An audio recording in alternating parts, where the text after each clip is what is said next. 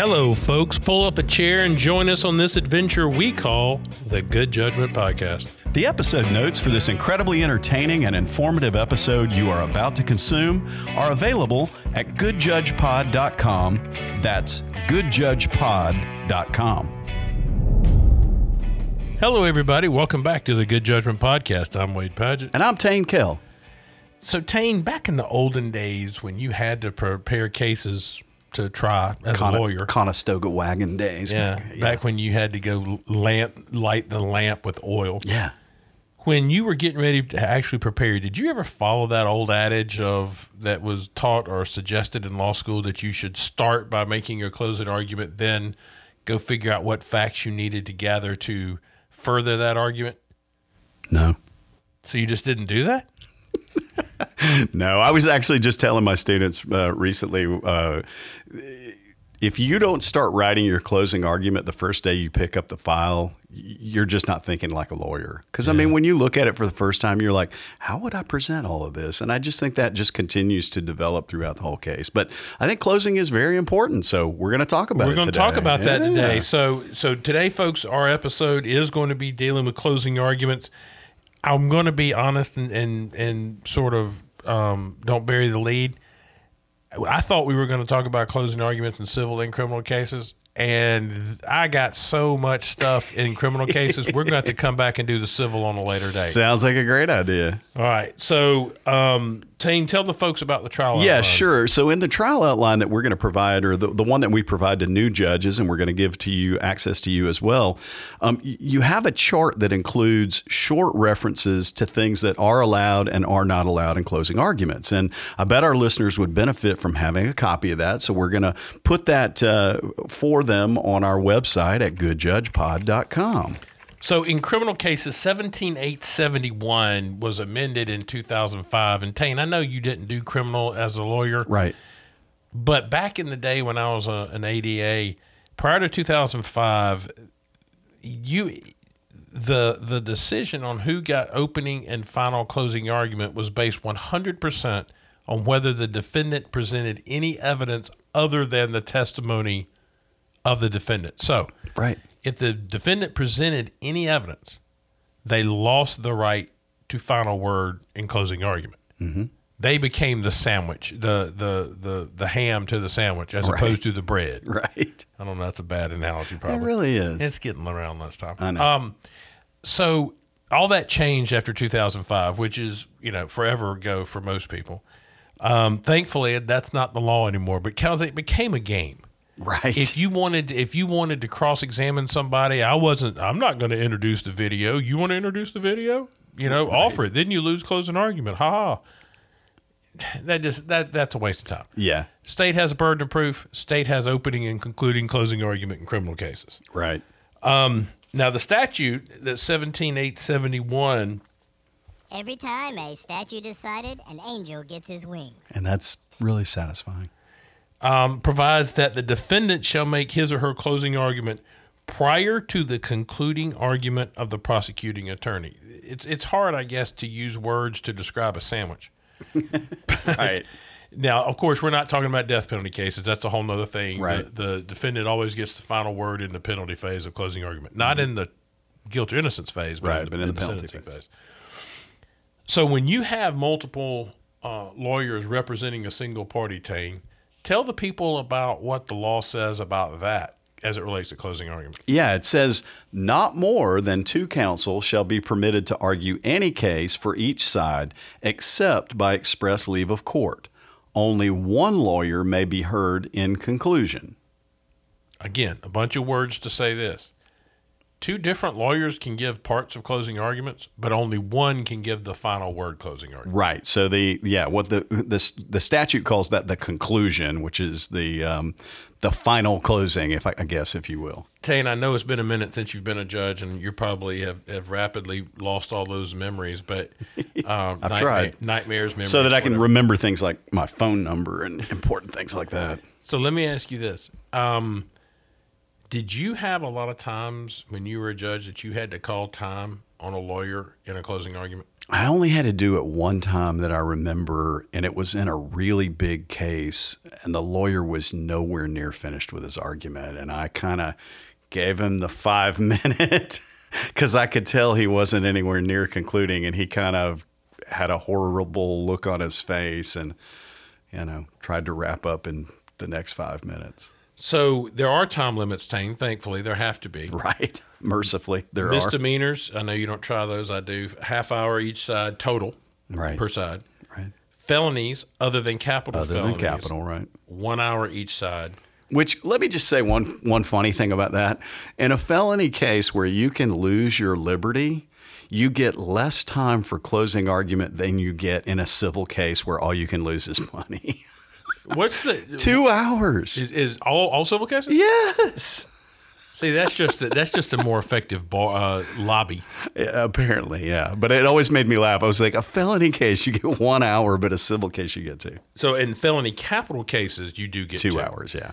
And then now, Tain, this is important. You can ask for an extension, but when must that extension be requested? Yeah, it's got to be before the arguments begin. So you can't start your argument, realize you're out of time, and then go, "Can I please have 15 more minutes?" So yeah, no, that one doesn't work. You have to do it before Why would almost begin. show up?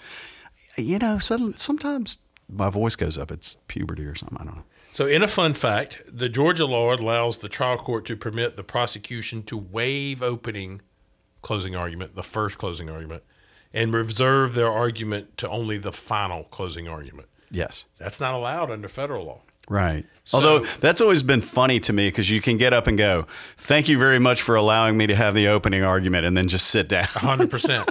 now, in my experience, most lawyers, at least modern, if they have the opening and concluding, they use the opening to do two things. Mm-hmm. One, explain the law. Mm-hmm. Two, to see if they can release a rabbit that the other party will chase. Right. Goad the opposition into yeah, Yeah. going down the the hole. Well, you know, you can't actually ask the my, my esteemed colleague a question, but you know, I would have to ask him to explain why the the the light was on when they left, or whatever, if they hadn't been there earlier. How the hammer ended up in the trunk. yeah, and then and then suddenly now that lawyer stands up. Well, I can tell you how the hammer. and as soon as that lawyer does that, the first lawyer has accomplished his or her goal and Right. should smirk privately. Yes. Because anytime you get the other lawyer to chase your rabbit, mm. It's a you- victory. It's a victory, and you are taking them off of whatever they plan to talk about, at least in theory. Yeah, I love it the the modern era where people like to use PowerPoints, and you just see someone over there furiously changing their PowerPoint during the other argument, and I'm like, "You're chasing the rabbit." Yeah, don't chase a rabbit. All right, the wabbit. don't chase a wabbit. So, content of closing argument. So we talk, we've got the time. We know we know who can argue and what order they're going to argue. Right. Um, This is kind of a weird rule. There's a rule that says lawyers are not allowed to read law to the jury. Now, clearly, they can quote the law. There Right. can be an extraneous exhibit that has an excerpt that uses all the words. There could be a PowerPoint that uses all the words, mm-hmm. but you can't read law to them. Now, And why is that way? well, because the, the, the sole source of the law is supposed to be the judge. Right.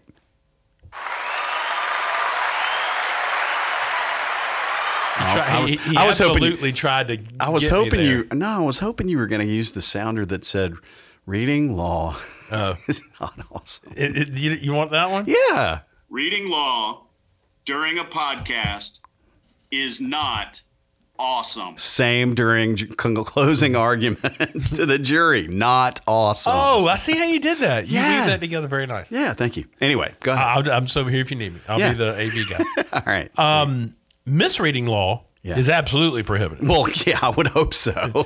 and um, particularly egregious to argue law that is not a part of the case. For example, in a rape case, to suggest to the jury that you know what they really should have charged him with was statutory rape, and let me tell you what that what that says yeah.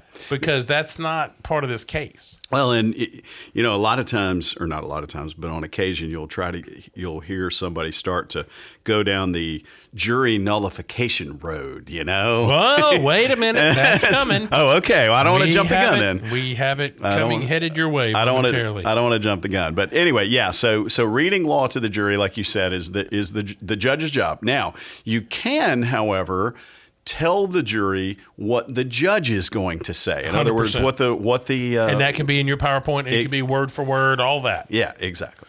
Now, um, this may be an obvious point, but I think it's missed sometimes, especially in my trial the other day with my uh, self-represented litigant. I'll call per se. Yes. Your argument's got to be based on evidence that was presented in this trial. Why? Wait. Well, I mean, you know, call me crazy, but you can't just argue some other random stuff that was not cross-examined, not examined. or not- if not you're pro se, you can't retestify well, during closing. or avoid cross-examination and just testify during closing. exactly. One of the things, and, and apparently this was much more common because there were several cases on this that we have cited in the outline that everybody can find at goodjudgepod.com. Good job. That th- that lady right there, that's my wife, and she was there when it happened, and she said Yeah. she didn't testify. Right. Introducing people who've been here all week, he could have called the forensic scientist. He's been out in the hallway all week. Yeah, that's he- not in evidence. Right. Also, arguing what a tattoo meant. If there's no evidence of that, you don't get to come play Tupac Shakur's song on a Tupac song. We're, we're tight like that. We were. Yeah. Um, what MOB meant? yeah. Um, money over Women. female dogs. and as opposed to, you know, if it meant some other gang related thing, if there's no evidence to that, Right. you can't just argue. Now, you can't argue inferences, even far fetched inferences. you just can't come up and say this is a fact when that was not a part of the record. was not right? part of the case. Right. Can't argue sympathy, Right. and we tell them that. Uh, Well, we well, you know, it's funny.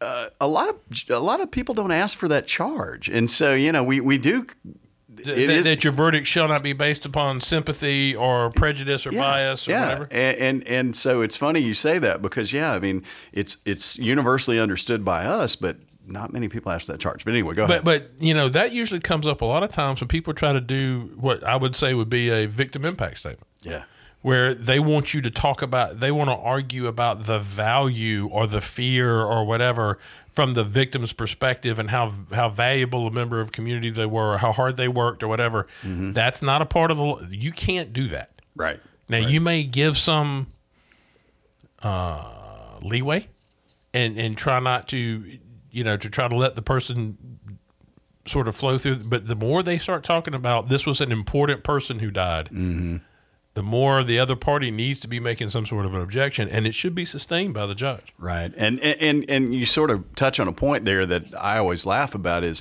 I used to have professors in law school who, quite frankly, probably never tried a case, um, say, well, you really shouldn't object during opening statement or closing argument. I'm like, what? Not only if What- it's objectionable. Yeah, what universe are you in, man? There's error all over the place in opening and closing. I mean, 100% jump up and object. Um, you talked about jury nullification. We Yeah. have the cases now. Explain jury nullification for anybody who's listening who may not understand. I mean, just the shorthand of it is um, you as a juror don't have to find the defendant guilty because. Um, you know, you don't like the state. Uh, you you don't like don't the like the state. law. Yeah, you don't like the government. You don't like the law. You just you you have the ability to find them not guilty, well, no, regardless of what you think about the facts, simply because you don't trust the government. You know, or or something. I think we heard lines. a little bit of that in Wisconsin recently. Yeah. In the Brooks trial. Yeah, yeah, and and it's interesting because if you look at the language of the jury charges, there is some language woven in the, into those that almost allows for jury nullification because it says if you find this, you may convict, and then it says if, If you, you find this, you or you don't find you this, you duty. shall acquit, and you have a duty to acquit, and so there's a there's almost I'm almost an surprised more lawyers don't argue that. I am as well. Yeah, but anyway, uh, on to something different. Counsel can use figurative speech. Now, Tain, you're the guy that that defines terms for us. Right. Make sure I understand figurative speech. What what are we talking about with figurative speech? Um,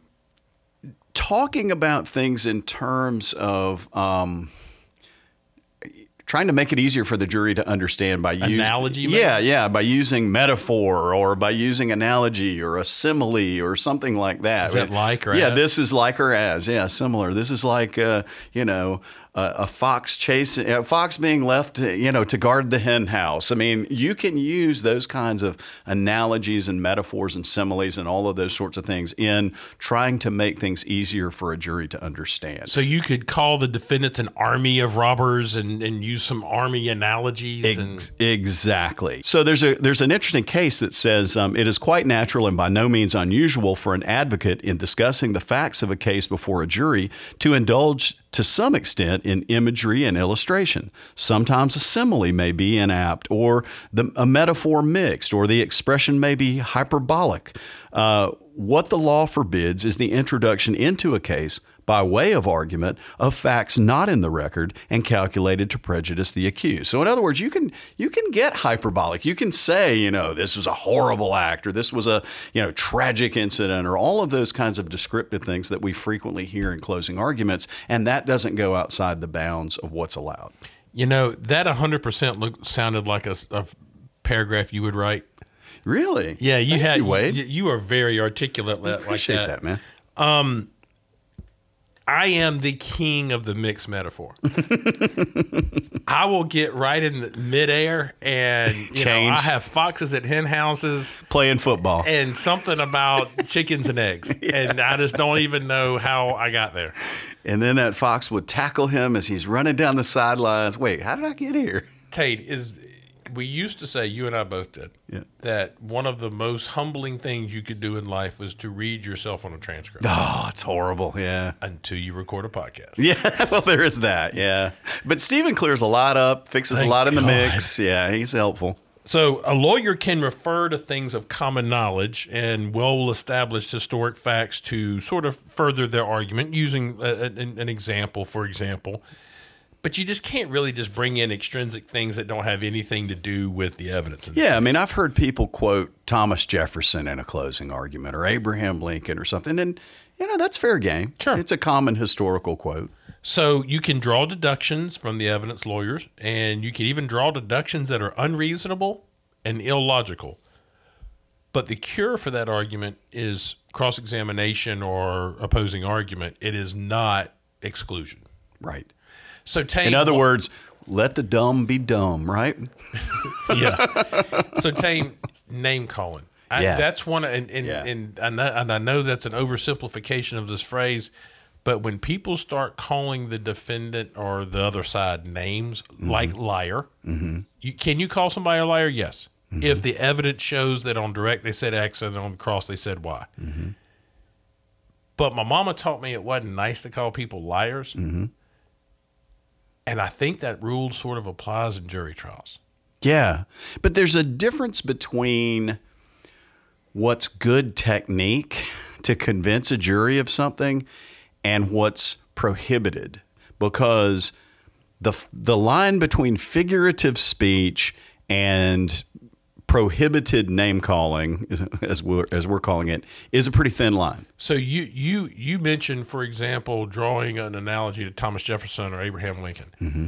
So is it okay to call the defendant Hitler? Yeah, right. Or Genghis Khan or yeah, Jeffrey Dahmer or yeah. You just can't do that. Right. So so you're going to see in our handy dandy chart that actually is a part of this outline in a Yeah. few minutes what is and is not allowed. But I just think that when you find yourself identifying one of the parties calling the other one names, that's one of those big categories where you're going, mm, we need to start, Judge, you need to clue in here because this may be getting ugly.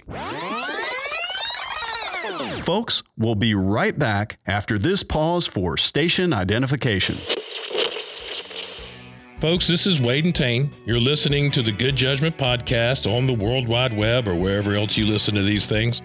As always, you can find outlines for these podcast episodes as well as any supplemental materials on our website, which is goodjudgepod.com. We'd love to have your feedback about the podcast, and we get that at our email, goodjudgepod at gmail.com. We're always looking for suggested podcast topics. Please feel free to submit your suggestions to us at goodjudgepod at gmail.com. Operators are standing by. And remember, if you like what you're hearing, don't forget to like us and follow us on your favorite podcast platform. And tell your friends. It's how we get to grow our listenership. Thanks. And Now, back to our studio audience. So, Tain, I do not know how often, I mean, man oh man, do we get objections about this? Right.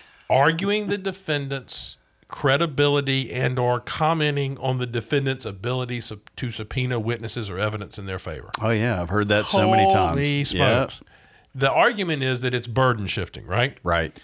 And the state, if worded properly, can absolutely make this argument. Right. Semantics are really key uh, in in what is permitted and what is not permitted. So, hint to prosecutors if you want to go here in your argument, it's really valuable to me and to you for you to start it with something like the defendant has no obligation to present any evidence or duty to testify. Exactly. However, they do have the authority to go subpoena some stuff.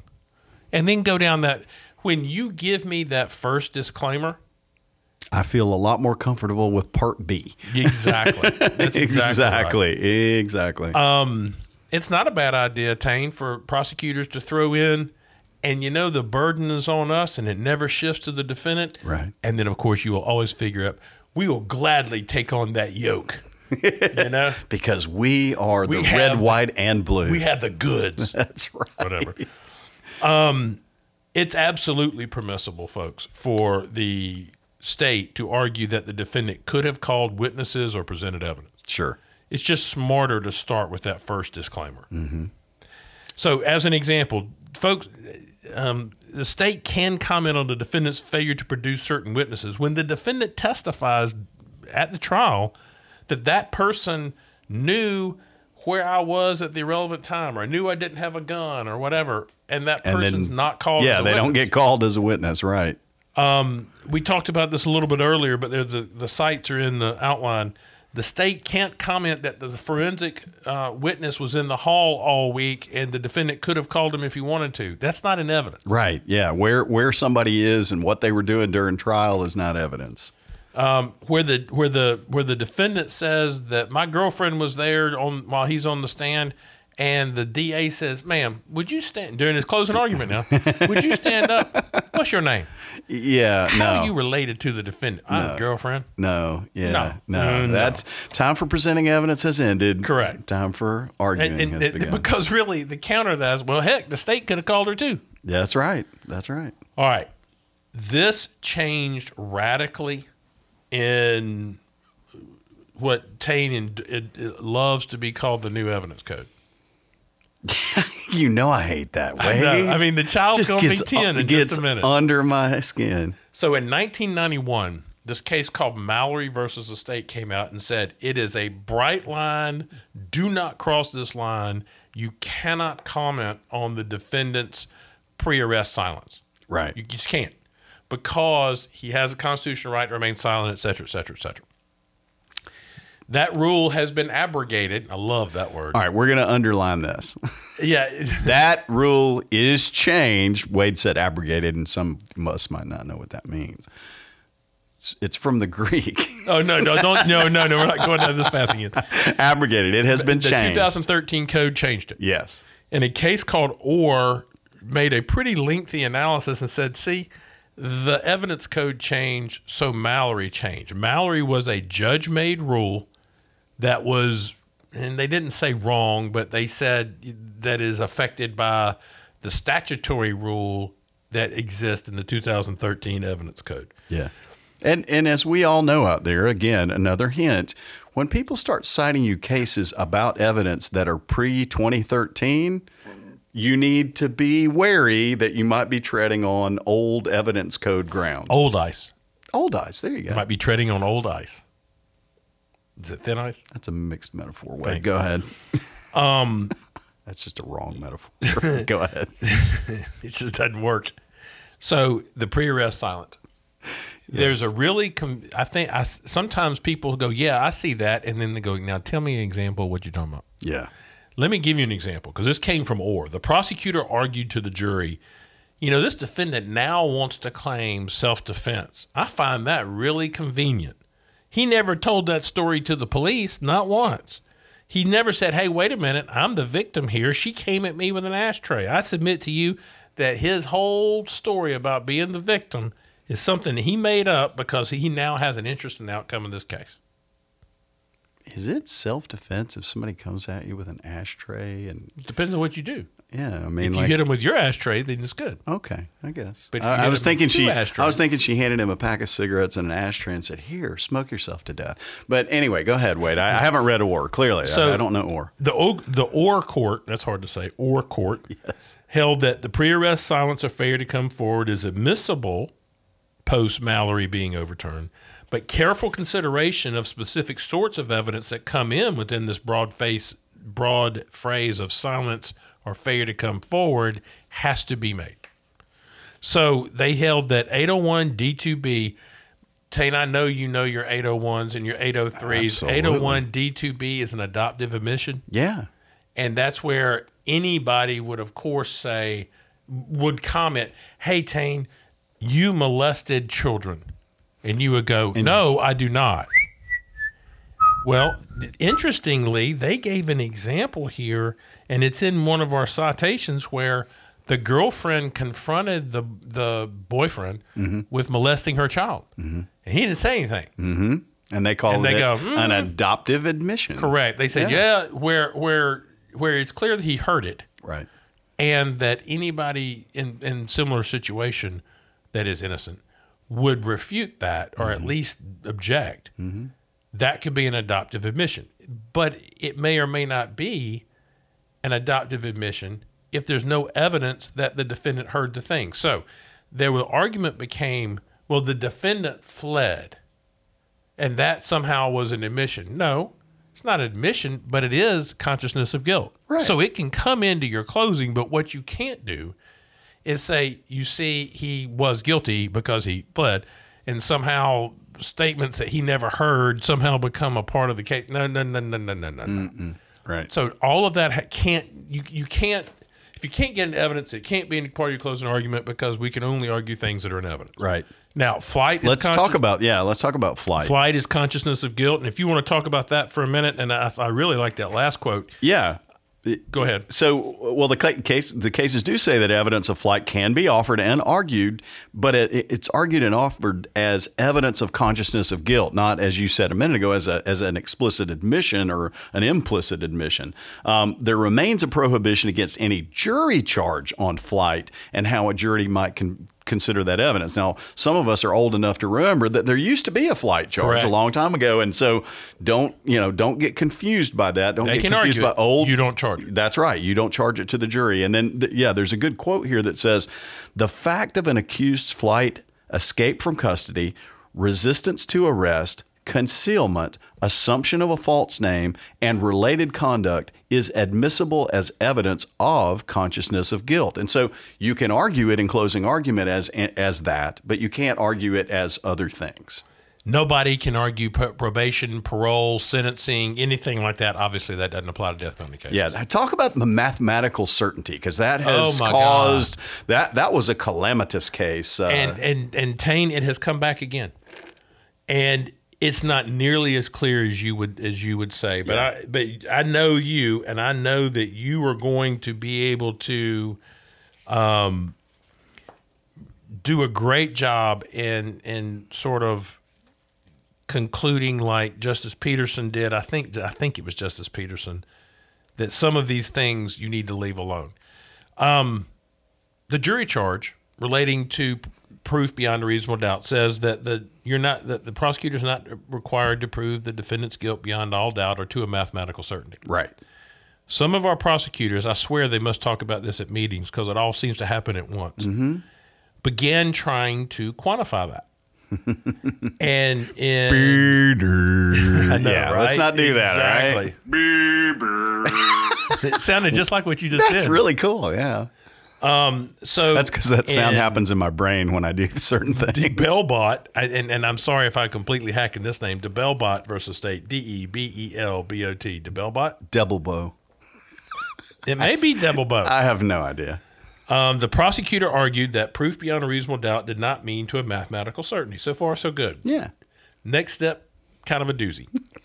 Prosecutor went on to, to tell the jury that they did not have to be 99% sure, 90% sure, 80% sure, or even 51% sure. Can you hit that sounder again, Wade? Thank you.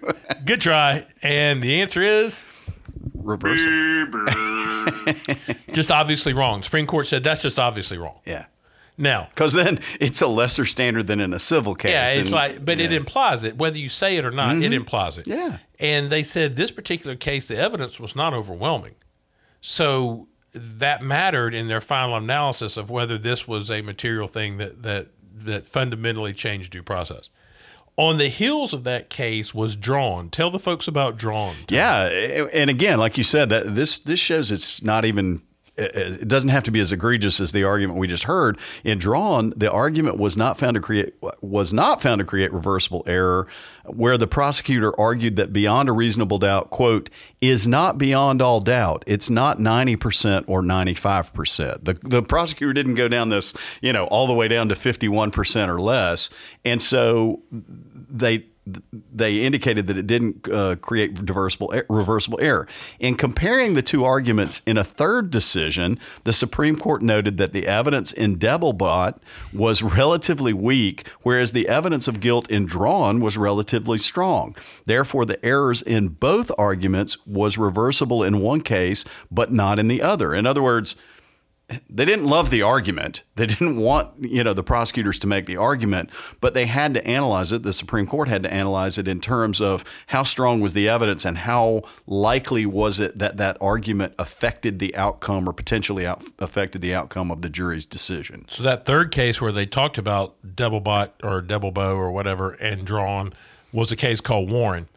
In Warren, the prosecutor argued the court will tell you again what reasonable doubt is. It's not a mathematical certainty. It's not 95%, 85%. It's a doubt of a fair minded person, uh, a, a doubt of a fair minded person while honestly seeking the truth.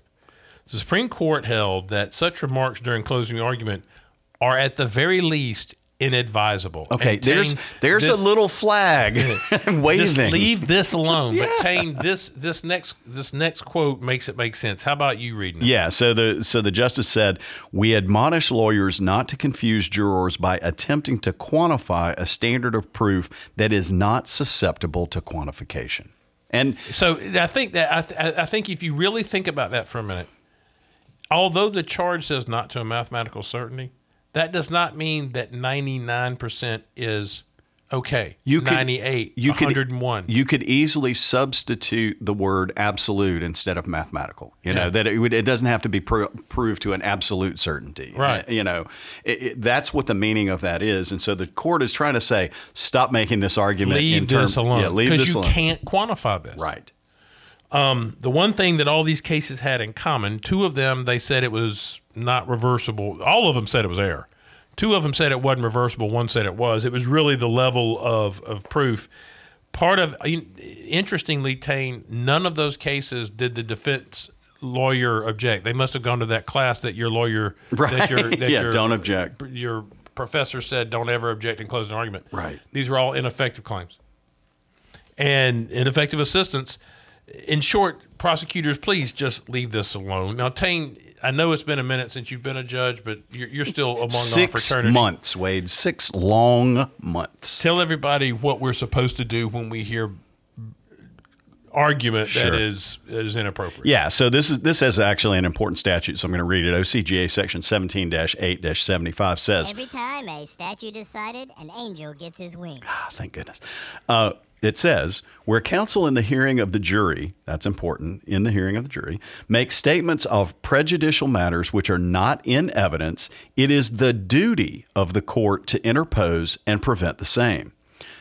On objection made, the court shall also rebuke the counsel and by all needful and proper instructions to the jury endeavor to remove the improper impression from their minds, or, in his discretion, he may order a mistrial if the prosecuting attorney is the offender. So there's Not the couple- defense lawyer. No, there's a couple of important things in there. Uh, number one is you have a duty as the trial judge to listen for these things And again, this is talking about statements of prejudicial matters which are not in evidence. So if you hear that and your little sounder goes off in your brain, you as the trial judge have a duty to interpose or intervene and prevent the same. And then, if an objection is made, you're supposed to rebuke counsel in front of the jury which is what the cases and uh, the statute says. And then finally, if the prosecuting attorney is the offender, then a mistrial may be an appropriate remedy, and then you just determine that the way. But it's really interesting that they single out the prosecutor on that.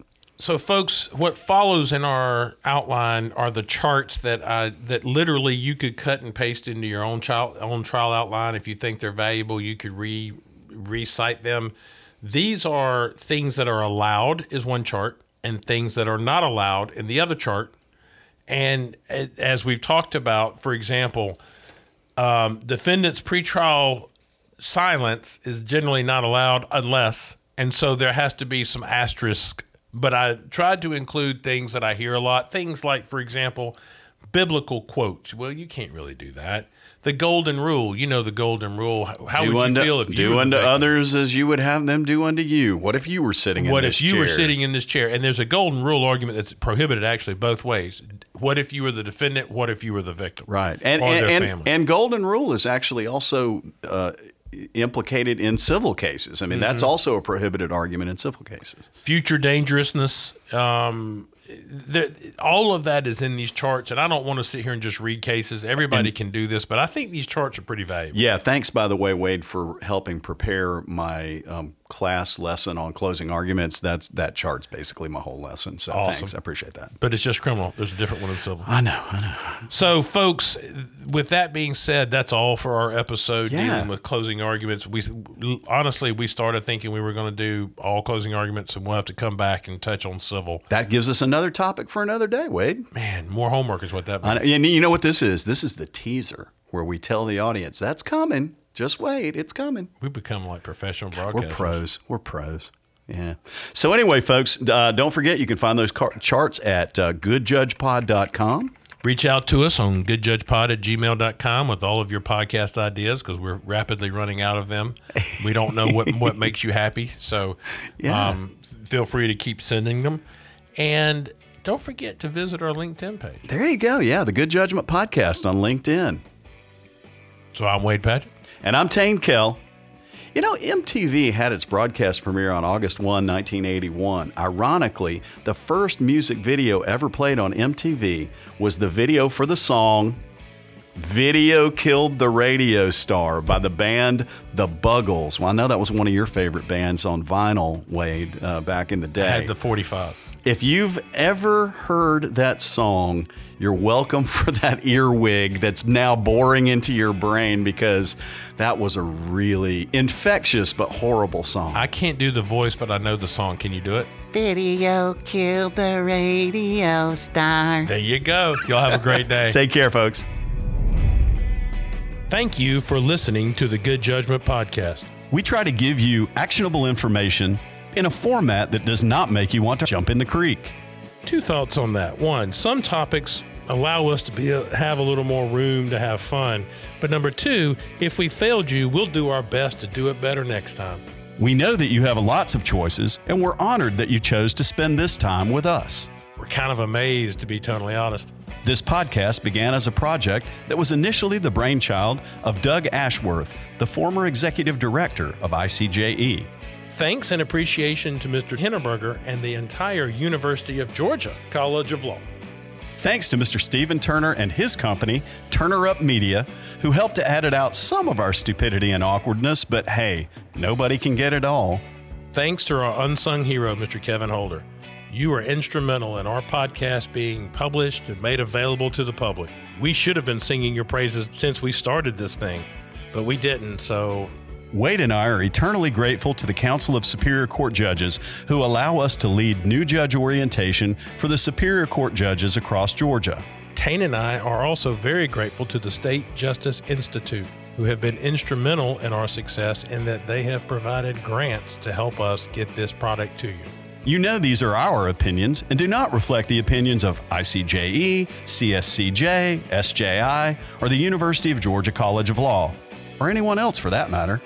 Contact us at goodjudgepod at gmail.com for any praise. Contact somebody else for any complaints.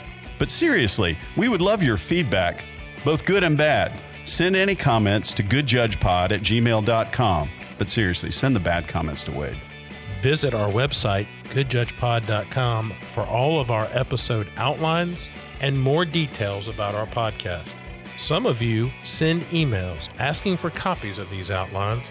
These outlines are available 24 7, 365 at the website, goodjudgepod.com. You can upload them, download them, or otherwise use them as you wish and on your schedule. Once again, I'm Wade Padgett. And as always, I'm Tain Kell. Thanks for listening.